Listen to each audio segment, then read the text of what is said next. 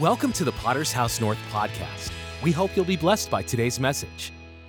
So, we're going to dive right in. Um, Acts chapter 2. Acts chapter 2.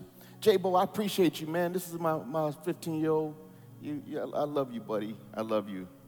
I love you. Okay, Acts chapter 2. I'm reading out of the NIV, and we're going to dive in. Now there were staying in Jerusalem God fearing Jews from every nation under heaven.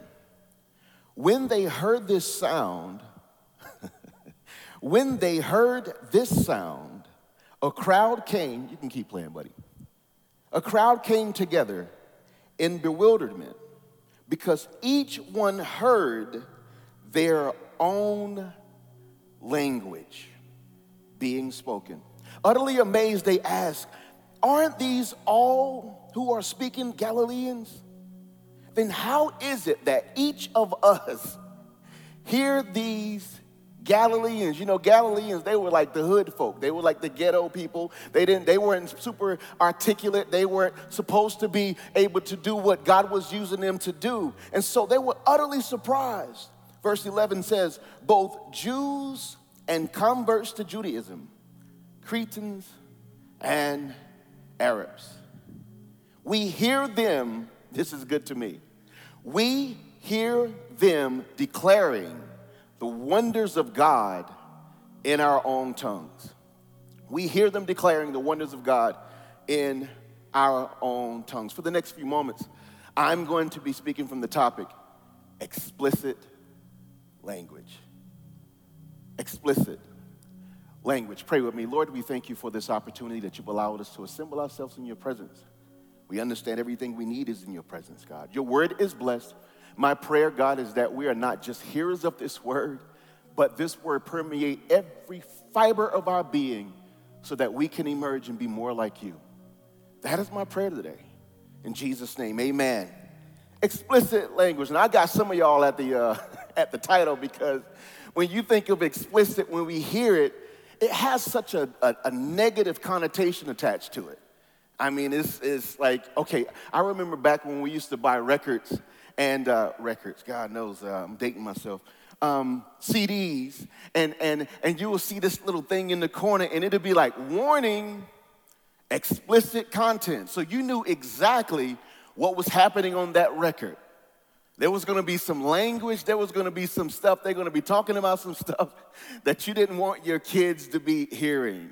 It's explicit. But as I begin to prepare for this talk today, I looked at that definition and I see that it's something a little bit different.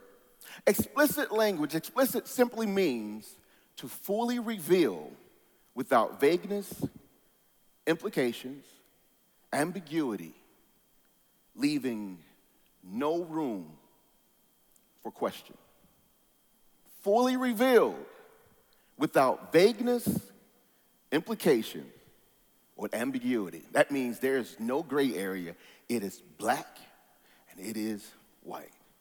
Wouldn't life be so much easier, so much simpler? Sam Cooke said, What a wonderful world it would be, but wouldn't life be so much better if we would communicate and if we communicated with people in an explicit manner? Now, I am not giving you the permission to go and cuss nobody out. If you want to do that, that's probably because you have uh, a cussing spirit. All right, you go ahead and do that if you want to. But that is not what I am. I'm admonishing you to do. What I'm saying is, when you speak in an explicit manner, you don't leave room for error.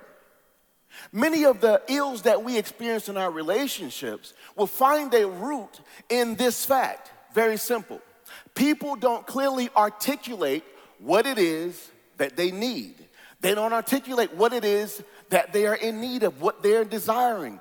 I am, am in HR, and a lot of times when I'm talking to uh, uh, uh, uh, some of the, the employees, I'm gonna tell you a lot of the issues that we encounter is because the employees don't have an explicit understanding of what is required of them. I counsel um, couples that come in, there's husbands and wives, and, and they love each other, but a lot of the void that they experience is because the language isn't explicit. They don't clearly know, without ambiguity, without vagueness, what is it that you want from me.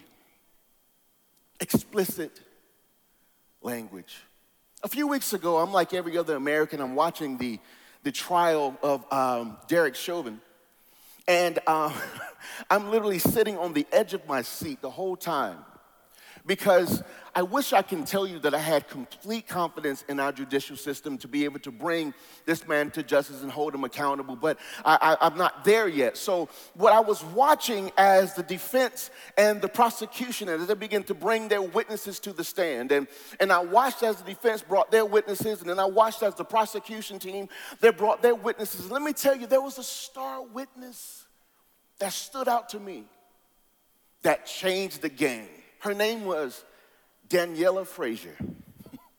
Darnella Frazier, she was the 17 year old girl that, in the moment of sheer panic and mayhem, she had the witness to pull out her camera to capture a moment that started a movement that spoke so loud that it changed the world. When they called her to the stand, she, she took the stand and she said, she says this.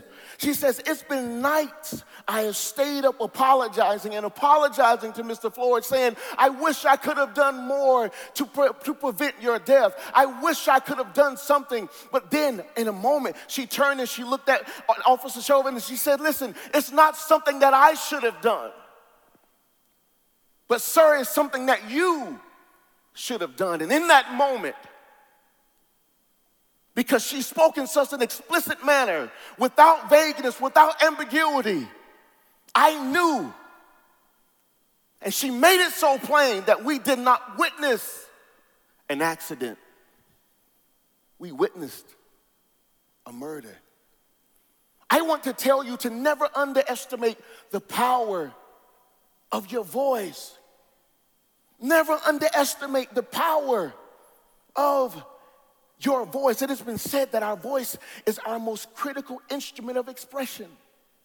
The world judges us by our voice. I've learned that if you're going to play the leading role in your story, you need to find your authentic voice so you can tell the story the way it needs to be told.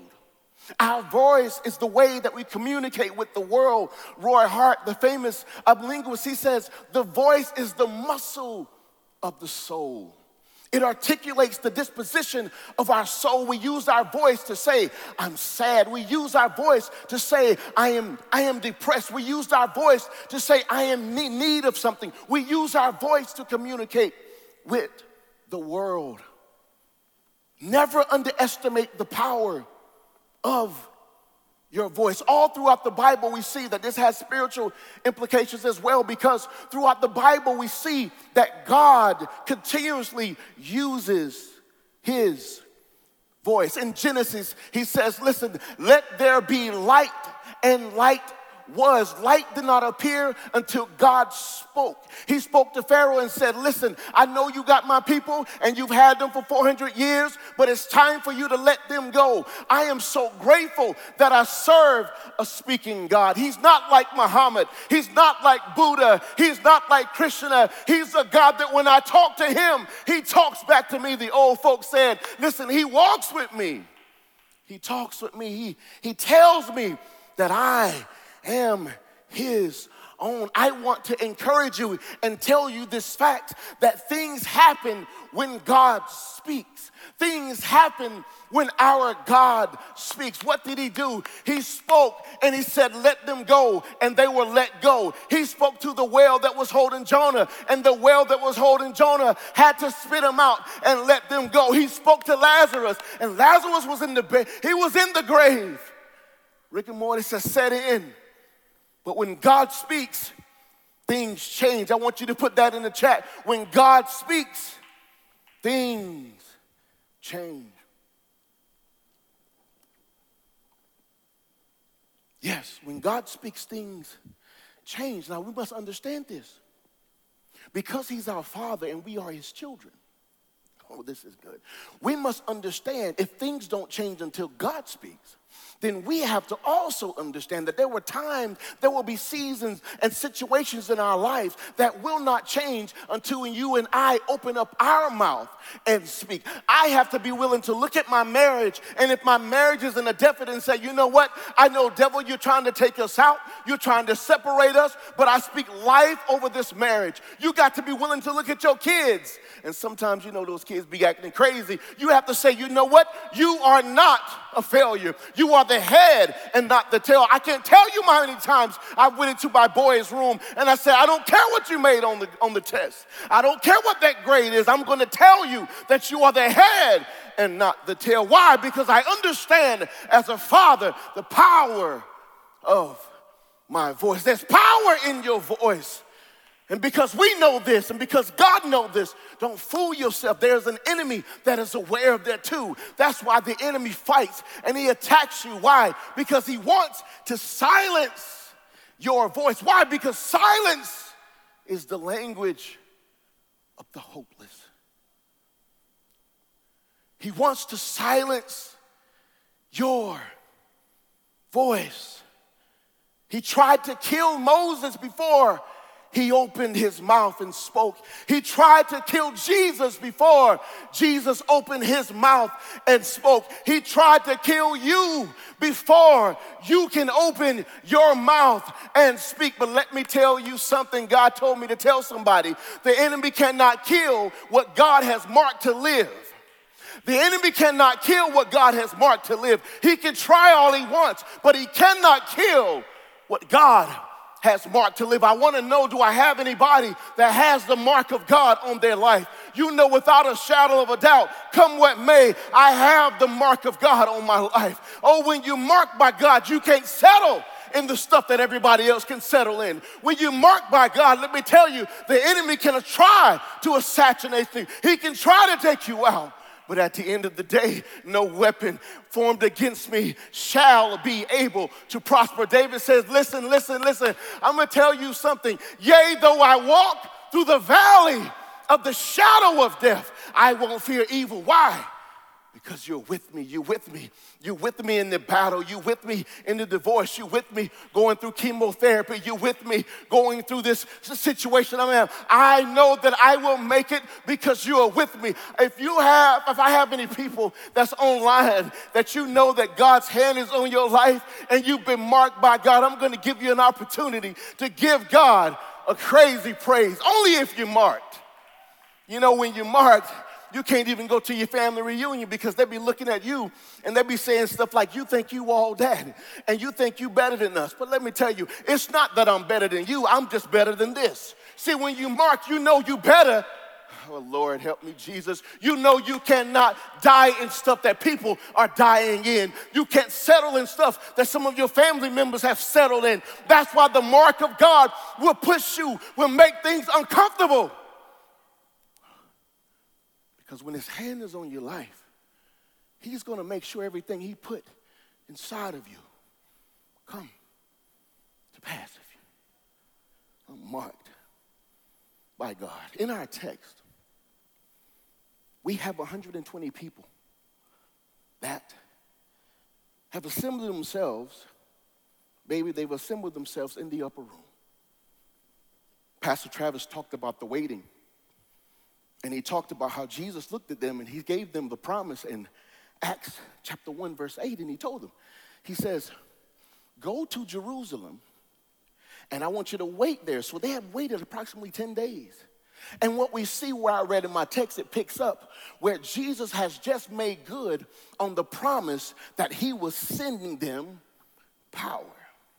He says, listen, but when you receive power, when the Holy Ghost comes on you, you will be my witnesses in Jerusalem and all of Judea and Samaria and to the ends of the earth. The Holy Spirit, He is the gift. God said, I'm gonna give you the gift. Now, why am I gonna give you this gift? I'm gonna give you this gift. Why? Because this gift is gonna give you power. Now, what is power? Power ain't your economy it ain't your dance. Power is simply influence. I am going to send you the Holy Spirit. And the purpose of the Holy Spirit is so that you can have influence. Now, here's how you gonna know you got the power. He says, I'm not gonna, it may not impact your bank account and it may not impact your uh, socioeconomic class, but he says, you will know you got the power. Why? Because you will be my witnesses in Jerusalem. You will be my witnesses. So here it is. I'm gonna give you the Holy Spirit. The Holy Spirit is gonna give you power. Power means influence. Influence means you're gonna be able to witness to people so that they can see that I am God. My question is not if you have the Holy Spirit, Potter's House North Dallas. My question is, do you have influence? Because you can have the Holy Spirit uh, based on what we think and not have influence. Let me tell you something. The Holy Spirit's job in our lives is to give us influence. Give us influence. You will be witnesses. You will be like Darnella Frazier, You will speak in such an explicit manner that it will leave no room for doubt. It won't be a gray area. You will be so explicit in your language, in your witnessing, that when people see you and, and hear you, they will know that God is God. I want to ask you, not if you have the Holy Ghost, my question is do you have influence? Do you have influence? In Acts chapter 2, we see what happens whenever the power hits those that are assembled in the upper room. Okay, here it is. We know that the sound came, we know that the spirit fell, and uh, some of us, we stopped there. But listen here, let me tell you what happened. I asked myself, what was the first thing that happened after they received the gift which gave them power? Now, I would have thought, if I'm God, and I'm so glad God's not me, baby, I would have been like, I'm gonna give you power to create bombs to blow up the people that killed my son. Okay? That's how you use your power. I would have said, I'm to give you the Holy Ghost, and the purpose of the Holy Ghost, I want you to ghost, you're a ghost, right? I want you to go into their rooms, and I want you to, to scare them at night. Booga, booga, but just scare them. Just scare them in the middle of the night. But God is like, yo, I'm to give you power, but my power may not impact your socioeconomic class. My power may not affect your bank account. What did he do when he gave them power? The first thing that he did was he changed their language. The first thing that the Holy Spirit did after he gave them power was he changed their language. Now, I had to ask the question why did you change their language? Here is why you cannot influence what you cannot speak into. Oh God, oh God, you cannot influence what you cannot speak into. That is why some of the church and the churches that we have been in are dynamic, but I don't know if we are effective because we preach messages, not all, but some, that only affect our Sunday and never translate into our Monday, never translate into our Tuesday, never translate into I want to tell you if you got the Holy Ghost, the Holy Ghost is bigger than your shout. Your Holy Ghost will make it when you leave your church house. He'll make sure that you know how to treat your wife right. He'll make sure that, that you finish dancing on Sunday morning, that when you go to the restaurant, you can treat the waitress with respect. I want to know you got He changed their language so that they would have the ability to speak into the thing. There is this, there's this thing, and it's a phenomenon, it's known as losing a generation. And what it is is simply, I'm gonna date myself. so whenever, back in the 80s and 90s, whenever you wanted to record a song on the radio, you know, and you didn't have the money to go to Walmart and buy it, you would just make sure you had a tape, right? And everybody had them boom boxes. And so when the song came on the radio, you just press record. All right, you would record it, boom. And so now you would dub what was on the radio. You would dub a copy of the original. Now, it wouldn't stop there because one of my homeboys will want that same song. And so, what would I do? I would take the copy that I dubbed and I put another tape in the other tape deck and I press record on his. And what that is called is you're losing a generation. See, every time I dubbed it, it was losing quality, it was losing potency, it was losing from its original content. How many times have we dubbed something? God is saying your language is explicit, it is not to be a carbon copy. I've given you a language. When the Holy Spirit fell in Acts chapter 2, it says that it fell and it was like tongues of fire. Listen what it did. It separated and it did what? It rested on each of them. That is so good to me. When the Spirit fell, it didn't just fall like this. It says it divided, it separated, and it rested on everybody that was in that room. I want to tell you, it rested on this person, it rested on that person. What does that kill? It kills competition. Why do I have to compete with you? Why do I have to compare myself to you? He touched me too. I don't have to compare myself with the way God is using you. Why? Because He touched me too. I don't have to compare my marriage to your marriage. Why? Because He touched me too. God, I thank you for touching me. I thank you for your, your touch. We can't afford to lose our influence in society because of our inability to articulate our language. Jesus, what he was accomplishing in Acts chapter 2, he was giving them something that would work outside of the four walls of the church. He was giving them a power that worked in the classroom he was giving them a power that worked in the boardroom. He was giving them a power that worked in the courthouse, that worked in the multiplicity of disciplines. He was giving them that power. My question is do you know your language?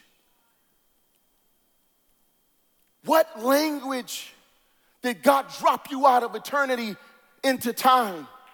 What language did he deposit in you for you, only you, to articulate in the earth? Here are three things that we have to learn about language. Here's why it's important because when the Holy Spirit fell, he said there was going to have influence, but the vehicle he was going to use to give them influence was not their dance. It was them, uh, their ability to articulate their language, to speak in the language that the people could understand. Everybody under the sound of my voice has a specific language that has been assigned specifically to their purpose. I'm going to say that again. Everybody under the sound of my voice has a unique, specific language that has been assigned specifically to their purpose. 1 Corinthians 7, verse 17 says, it's in the NIV, each one should retain the place in life that the Lord assigned to him and to which God has called him. Each person should do what? Retain in life, should occupy the space in life that the Lord has assigned to him and to which God has called him. Everybody under the sound of my voice has a language. Dogs have a language. Cats have a language. Squirrels got a language. Let me tell you about these squirrels, y'all. I got these squirrels in my attic and they are demon possessed.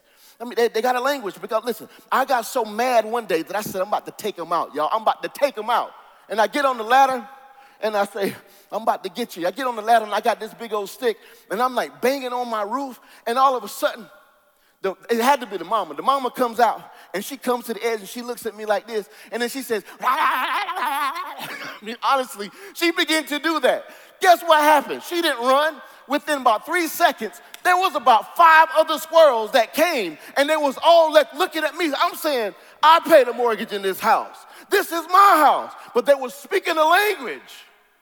Every species has a language. There's a, there's a language. Money has a language. Let me tell you that. Uh huh. Wealth has a language. Poverty has a language. Everything under the sound of my love has a language. Hate has a language. Bigotry has a, a language. Everything under the sound of my voice has a language. So it is imperative if we are going to accomplish what God purpose, planned, and designed for us to accomplish, we must, we must learn our language. Now, how do we do that? You accomplish it in two ways. The first thing is you have to discover your language. Write that down. Discover your language. The first way that you can discover your language is by, it's real simple, cultivating a relationship with the Holy Spirit. Not cultivating a relationship with the most influential IG person or Facebook person or whoever you like to follow. It is cultivating a relationship with the Holy Spirit. Now, here is why that is important because we got to understand the function of the Holy Spirit. I want to tell you this before God dropped you out of eternity into time, He put a language inside of you. You were not an accident. He told Jeremiah, He says, Listen, before I formed you in your mother's womb, I knew you, I predestined you, I called you to be a prophet to the nations. The call of God was on His life before He was a twinkle in His mama's eye. I want to tell you, you are not here on accident. Your mama might have told you she didn't know you was coming, they might have told you that they didn't love you, but but you were in the plan of God. And God put a language in your body so that you can articulate it in the earth. Here's why you need the relationship with the Holy Ghost. I got to hurry up. I'm going to call him the Holy Ghost. Here's how you got to do it. Here's why. Because, all right, God the Father creates, God the Son redeems, God the Spirit empowers. I'm telling you why you have to have a relationship with Him. God the Father does what? He creates. In the beginning, let there be light. He created it. God the Son does what? He redeems. That's the power of Passover. Thank you for the shed blood of the Lamb. Now, God the Spirit, He does what? He empowers. Now, I want to tell you, the Spirit can only empower what God has created. The Spirit cannot create the Spirit can only empower what God has created. The Spirit can only empower the language that God deposited into you when He dropped you out of eternity into time. So the question is don't develop a relationship with this person and that person. What we all have to do is grow in our relationship with the Holy Spirit. Because why? He will begin to show you stuff, He will begin to lead, and He will begin to guide you. He will empower you to become what God created you to be. Somebody needs some scripture for it. John 16 and 13, it says, This is why you need the relationship with the Holy Spirit. He says, But when He, the Spirit of truth, comes, He will guide you into not some, but into all truth. He will not speak on his own. He will speak only what he hears, and he will tell you what is yet to come. I love this. The, the Message Bible puts it this way. I love the Message Bible. It says, But when the friend comes, the Spirit of truth, he will take you by the hand. I love that. He will guide you into all the truth there is about you, Monica. He will guide you into all the truth there is about you, Marin. He will guide you into all the truth there is about you, T. He will guide you into all the truth there is. Let me tell you, I'm not just interested. I don't have to have a relationship with this person and that person. I am saying, God, cultivate my relationship with your Holy Spirit so that you can lead me into truths about me. The Holy Spirit will lead and guide you into all truths. The next way that you discover your language is by, now this was really practical. I gave you the spiritual one, now here's the practical. one. The next way you, you, you discover your language is by examining your frustrations. The first way, cultivate a relationship with the Holy Spirit. The second way, by examining your frustrations. Here's why frustrations are an indicator to the problem your language was designed to fix. Oh, God. See, let me tell you, my name is Chris Baker. My brother name is Paul Baker Jr. We in there's Lamont, and there's, there's a bunch of us, y'all. Now, all of us born to the same dad, we can walk in a church. remember, remember what I said. Your frustrations is an indicator to the thing that your what? Your language is designed to, to fix. Now, we can all walk in a church. and a choir can be singing, and the altos can be singing flat. It won't bother any of my other brothers. It will frustrate me. Why? Because I am the only one out of the four of us that has the musical gift. I am the only one that's been endowed with the language to what? Fix the problem that's frustrating me. I want to know what's frustrating you. I'm not talking about your wife. I'm not talking about your kids. I'm talking about the thing that keeps you up at night. It may be a social issue. It may be, why is my community, why is my community going down? It may be, I'm tired of see, seeing people taking advantage of. What frustrates you? Telltale sign of the thing that God wants to use your language to fix.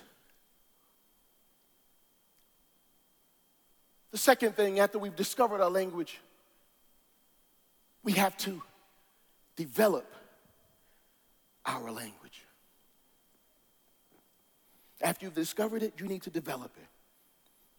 1 Timothy 4 and 14 in the Amplified, it says, Do not neglect the spiritual gift within you, that special endowment which was intentionally bestowed on you by the Holy Spirit through prophetic utterance when the elders laid their hands on you at your ordination. Do not neglect what gift, what aspect of your language have you been neglecting?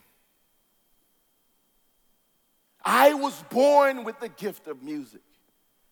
My son Jaden was born with the gift. We came out of our mamas with the gift of music, but just because you was endowed with it, it doesn't mean that that is your maximizing the capacity of it. What you have to do is you have to develop. I have met so many gifted people that are just gifted that are operating with 25% of the capacity of the language that God gave them. And the problem is, is they're okay with it. But I believe that there's somebody that I'm talking to is saying, God, I'm not okay with 25%. I'm not okay with 50%. I'm not okay with 70%. God, I want to maximize my potential. I want to maximize my, my capacity. I want to be all that you've called me to be. God, help me to maximize my language. You have to develop it. Now, one of the key things about development is this key thing. You have to embrace the gift of exposure. If you want to develop your gift, you have got to be willing to get outside of your comfort zone. You have got to be willing to get, un- get comfortable with being uncomfortable. You have got to be willing to leave some things so that you can say, God, whatever you have for me, I'm willing to go after it. If I got to cut this person off, if I got to leave this environment, whatever I have to do, God, I want to do it because I want to develop my gift. As a young man, I remember my father, he came to me, and my mom, they came to me and said, I was 18, and they said, Chris, you are gifted God's hands was on your life, he says, but you got to leave Warsaw. He said, you got, you got to leave here. This, this, there's nothing wrong with Warsaw. I love Warsaw. I loved Sampson County. Props to Sampson County and Duplin County. But he says, what God is wanting to do in your life, he won't be able to accomplish it in this area. Oh my God, you got to get out. You got to get into a bigger field, a bigger environment. You've got to get out of here. You got to get out of what's comfortable. He told Elijah, listen, Elijah, he had to be willing to let go of the plow in his daddy's field to go after Elijah. He had to be willing to let go of the plow in that comfortable place so that he can develop become what God had purpose, planned, and designed for him to come. Let me tell you, let me tell you, the, the, the fruit will never exceed the capacity of the field it's planted in. If you want the fruit to grow, sometimes you got to get it out of that small field. That's why some of you had to leave smaller areas. Because God is wanting to expose you to something so that He can develop your language. I go to North Carolina Central and I'm there. And what my dad does is he hands deliver me to this man by the name of Frank Earl Williams. And so now, now it's another level, but I'm starting over. See, 11 is one on another level. There are some people that's okay with being 10 on your totem pole. I like to be 11. I like to constantly start over. I don't want to be the smartest one in my clique. I don't want to be the most wealthy one in my clique. I don't want to be the most intellectual person in my clique. I want to be in some rooms that when I go in there, I'm like, what am I doing in this place? But what I'm telling you, what it means is I won't let my insecurity stop me. I won't let this inferiority complex stop me. If I know that God's hand is on my life, I'm going to get uncomfortable. I'm going to challenge myself. I'm going to put myself in some arenas that I feel like it's too big for me. Why? Because I need this gift, this thing, this language that God put inside of me that only I can articulate. I need it to be developed. Don't die with your language underdeveloped. I know I'm yelling, but I'm passionate because I'm tired of seeing people dying and taking the books with them. I'm tired of seeing people dying and taking the songs with them. I'm tired of seeing people dying and taking the capacity and the things with them that God says, I deposited you into the earth for the sole purpose of articulating this thing. I needed you to deposit it, but you did not do it. Oh, Jesus. So you got to develop yourself because you cannot lead. You got to be exposed because you cannot lead beyond your level of exposure. Oh God, you got to be exposed. So I was with Frank Williams. Frank began to develop my gift on another level. I grew up as a church musician, Pentecostal musician. Frank taught me how to listen to Brahms and how to appreciate Chesnokov and how to appreciate a Mozart requiem, how to appreciate classical music. What do you mean? What are you, church boy, doing here trying to learn classical music? And God allowed my path to cross with Frank Williams. And Frank began to teach me how to hear on another level. He began to teach me how to, to walk on another level. He began to teach me how to use my gift on another level. He began to expose me to things that I didn't know what he was getting ready before, get me ready for, but God knew it. He was showing me those things. Why? Because the gift was inside of me. There was a language inside of me that God wanted to use. And so I stayed there for four years up under Frank Williams. I'm talking about developing the gift. I had to get out my comfort zone. I had to leave Warsaw. I had to go to North Carolina Central. And then on a Tuesday night, one of my best friends, Willie Murray, come to me and he says, don't stay with me, don't leave me, stay with me. He comes to my room and he says, hey, I want you to come to church with me there's this church that just opened up. And I'm telling you, man, it's they they they on fire, they killing. I was like, I'm all right. He said, No, no, no, you need to come. Okay. I said, All right, man. Get in the car. We come there, and I walked into the back and I said, Man, you ain't tell me they white pastors. Bruh, you ain't tell me they was white. Walk in, and I hear a sound that I'd never heard before. I heard a voice that I had never heard. It was the voice within the voice. And, and I locked eyes with my Elijah. Service was over. Murray said, Come to the back. And I go in the green room. I'm talking about developing and exposing and getting out of your comfort zone. It was an uncomfortable place for me. I go into the green room and he introduces me to Bishop, Pastor Brady. Bishop Brady is sitting down. And I walk over to him and I say, hey, sir, how you doing? and what seemed like 30 minutes, it might have been three, but it seemed like 30.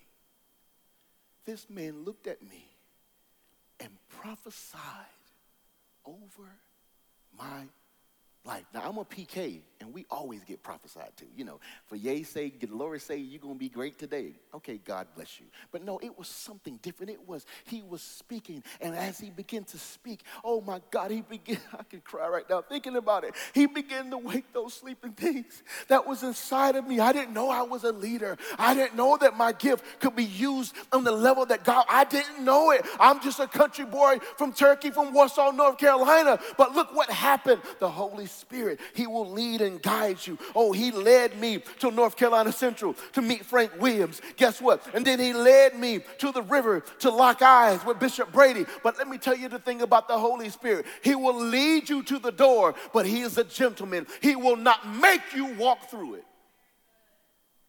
I had to be willing to get over myself and say, God, this language, if this thing, if this gift that you've placed inside of me requires me to get over myself, I say yes.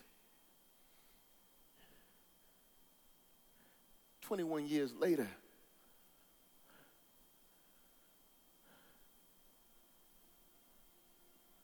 I'm standing on a platform.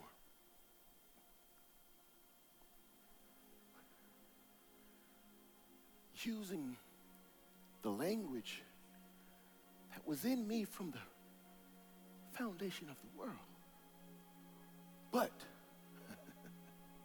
Jesus,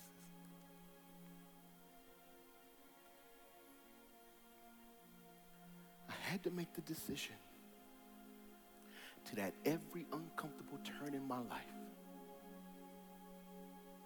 to say, God, you formed me. I didn't form me. You know my frame. You know what you placed inside of me. Order my steps 21 years later. I still think I got the best end of the deal because I married a girl. She fine, y'all. She gave me three beautiful boys. But I'm standing using a gift I didn't know was in me. Somebody that I love dearly wrote a book. You have it in you. Sometimes it takes the gift of exposure to develop what is in you. And now it doesn't end there. The third thing we must do with our language after we have discovered it, developed it, now we must demonstrate it. We must demonstrate it. Verse 4 says, All of them were filled with the Holy Ghost and began to speak in other tongues as the Spirit enabled. Enabled simply means to give someone or something the authority or means to do the thing. Sometimes we give people credit for something that the Holy Spirit is doing in their lives. See, Paul talked about this in, in Corinthians, in 1 Corinthians. He says, This is uh, he says, and and so it was with me, brothers and sisters. When I came to you, I did not come with eloquence or human wisdom as I proclaimed to you the testimony about God. This is Paul. For I resolved to know nothing while I was with you except Jesus Christ and Him crucified. I came to you in weakness with great fear and trembling. My message and my preaching were not with wise and persuasive words, but with the demonstration, here it is, but the demonstration of the Spirit's power, with the demonstration of the Spirit's power, with the demonstration of not his intellect, of the Spirit's power, so that your faith might not rest on human wisdom but on God's power.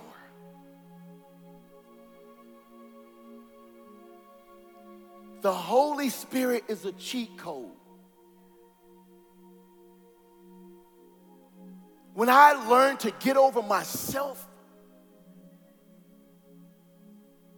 get over the fact that I felt unqualified, because at the end of the day, it ain't never been about me.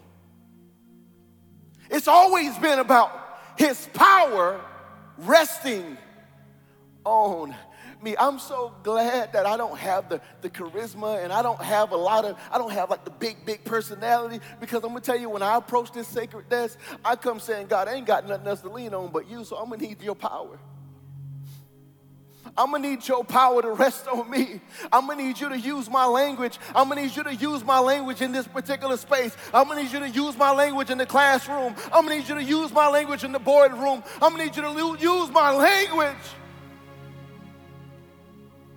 God, like I'll do it. If you get out the way, I will allow my power to rest on you. You will see how dope I am. It says, verse 11 says, We hear them declaring the wonders of God in our own tongues. God's power rested on them, and when it did, they didn't try to build their brand. They didn't use it to build their platform. You know what they did? They used their language to say, listen, if God did it for me, He'll do it for you. If God can use me, He can use you. Don't disqualify yourself. I'm talking to somebody that's, I'm glad you're not in church because sometimes in church we put on a mask, but I'm coming into your living room. I'm coming into your bedroom. I'm coming into your bathroom. I'm coming to the place where the mask isn't. I'm talking to somebody that has disqualified themselves. And God is saying, listen, I want to use, let me use your language. Let me use you.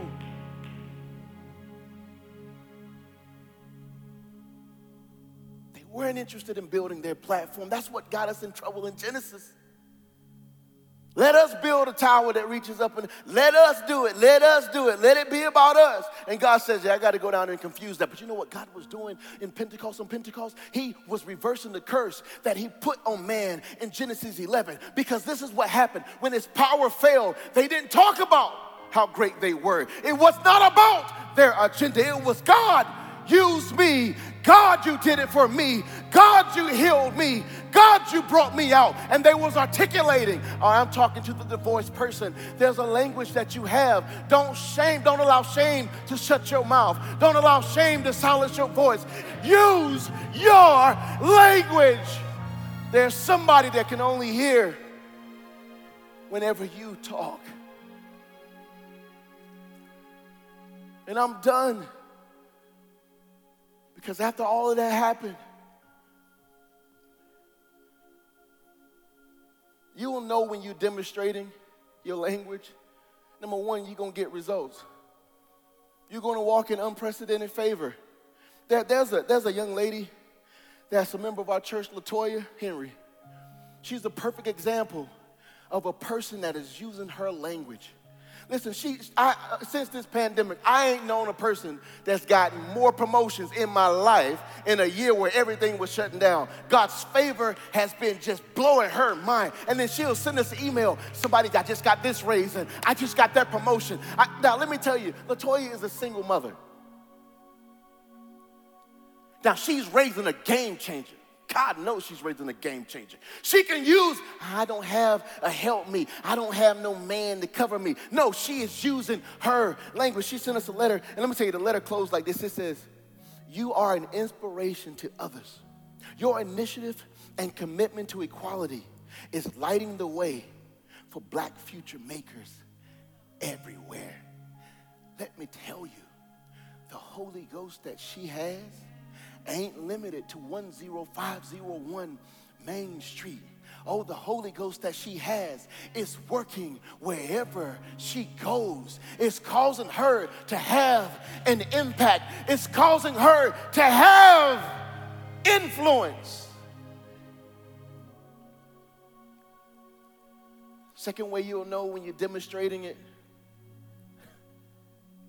is people will try to do, delegitimize and discredit God's favor and hand on your life.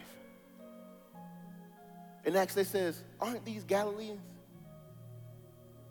Aren't these the, the po folk, the rejected people, the inarticulate people? What mean is this? How, God, how is this happening? And then they didn't stop there. They says, no, it's okay. No, they're drunk. They're, they're just drunk. I don't know. They're, they're just, they're just drunk. They're just drunk. They're just drunk. That, they're, that, that ain't really, that's just stupid. They're, they're, they're just drunk. And all of a sudden, the star of this story raises his voice. And Peter declares, They are not drunk as you suppose. This is that that was spoken. My God. By the prophet Joel, you know that prophet. It says, In the last days I will pour out my spirit on all people. Your sons and your daughters will prosper will prophesy. Your young men will see visions. Your old men will dream dreams. Even on my servants, both men and women, I will pour out my spirit in those days, and you will prophesy. The question I have is why did God use Peter? Why didn't he use John, baby? Why didn't he? John was a disciple that Jesus loved. Why didn't he use John? Why did he use Peter? Because it was Peter out of everybody in that room, he was the most disqualified one. He was the one that Jesus said, Now, Peter, listen, I've been praying for you. I've been praying for you because the enemy desires to sift you as wheat, but I've been praying that your faith fails not. He says, Now listen, he, he says, and when you have repented or when you have been restored, go and strengthen your brother. In that moment, Peter had a choice. Will I be defined by my worst fear? Will I be defined by my worst failure? Will I be defined by my biggest mistake? Or will I seize the moment? I want to know if I'm talking to anybody that wants to seize the moment, that's tired of being afraid, that's tired of rejecting yourself, that's tired of looking at your insecurities. I want to know if I'm talking to anybody that's ready to use their language to seize the moment. The world is waiting on your voice.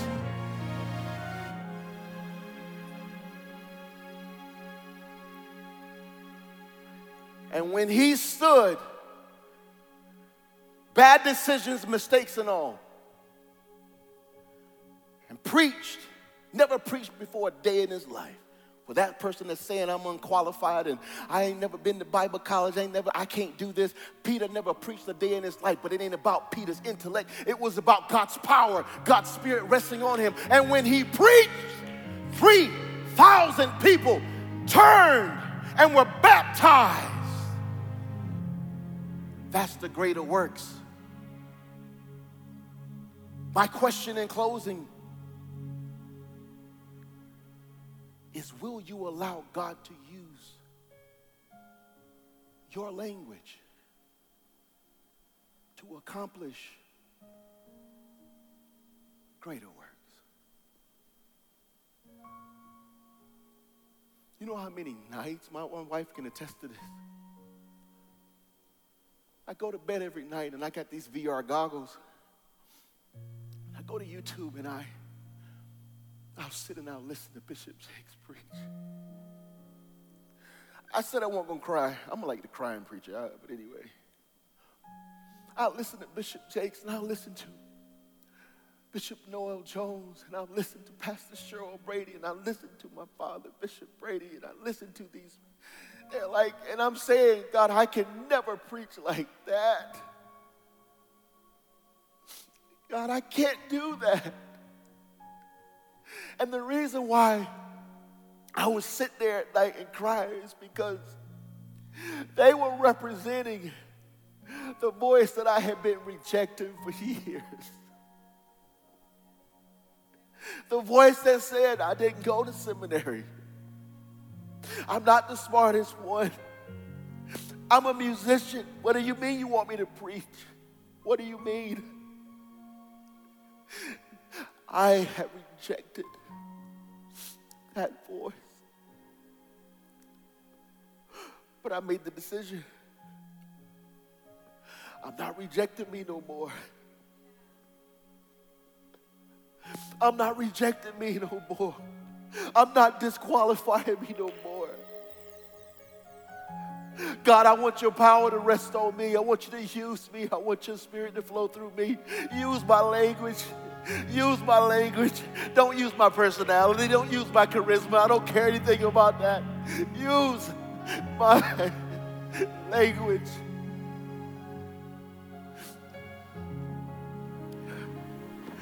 Will you let God use your language? Can God count on you to be Darnella Frazier?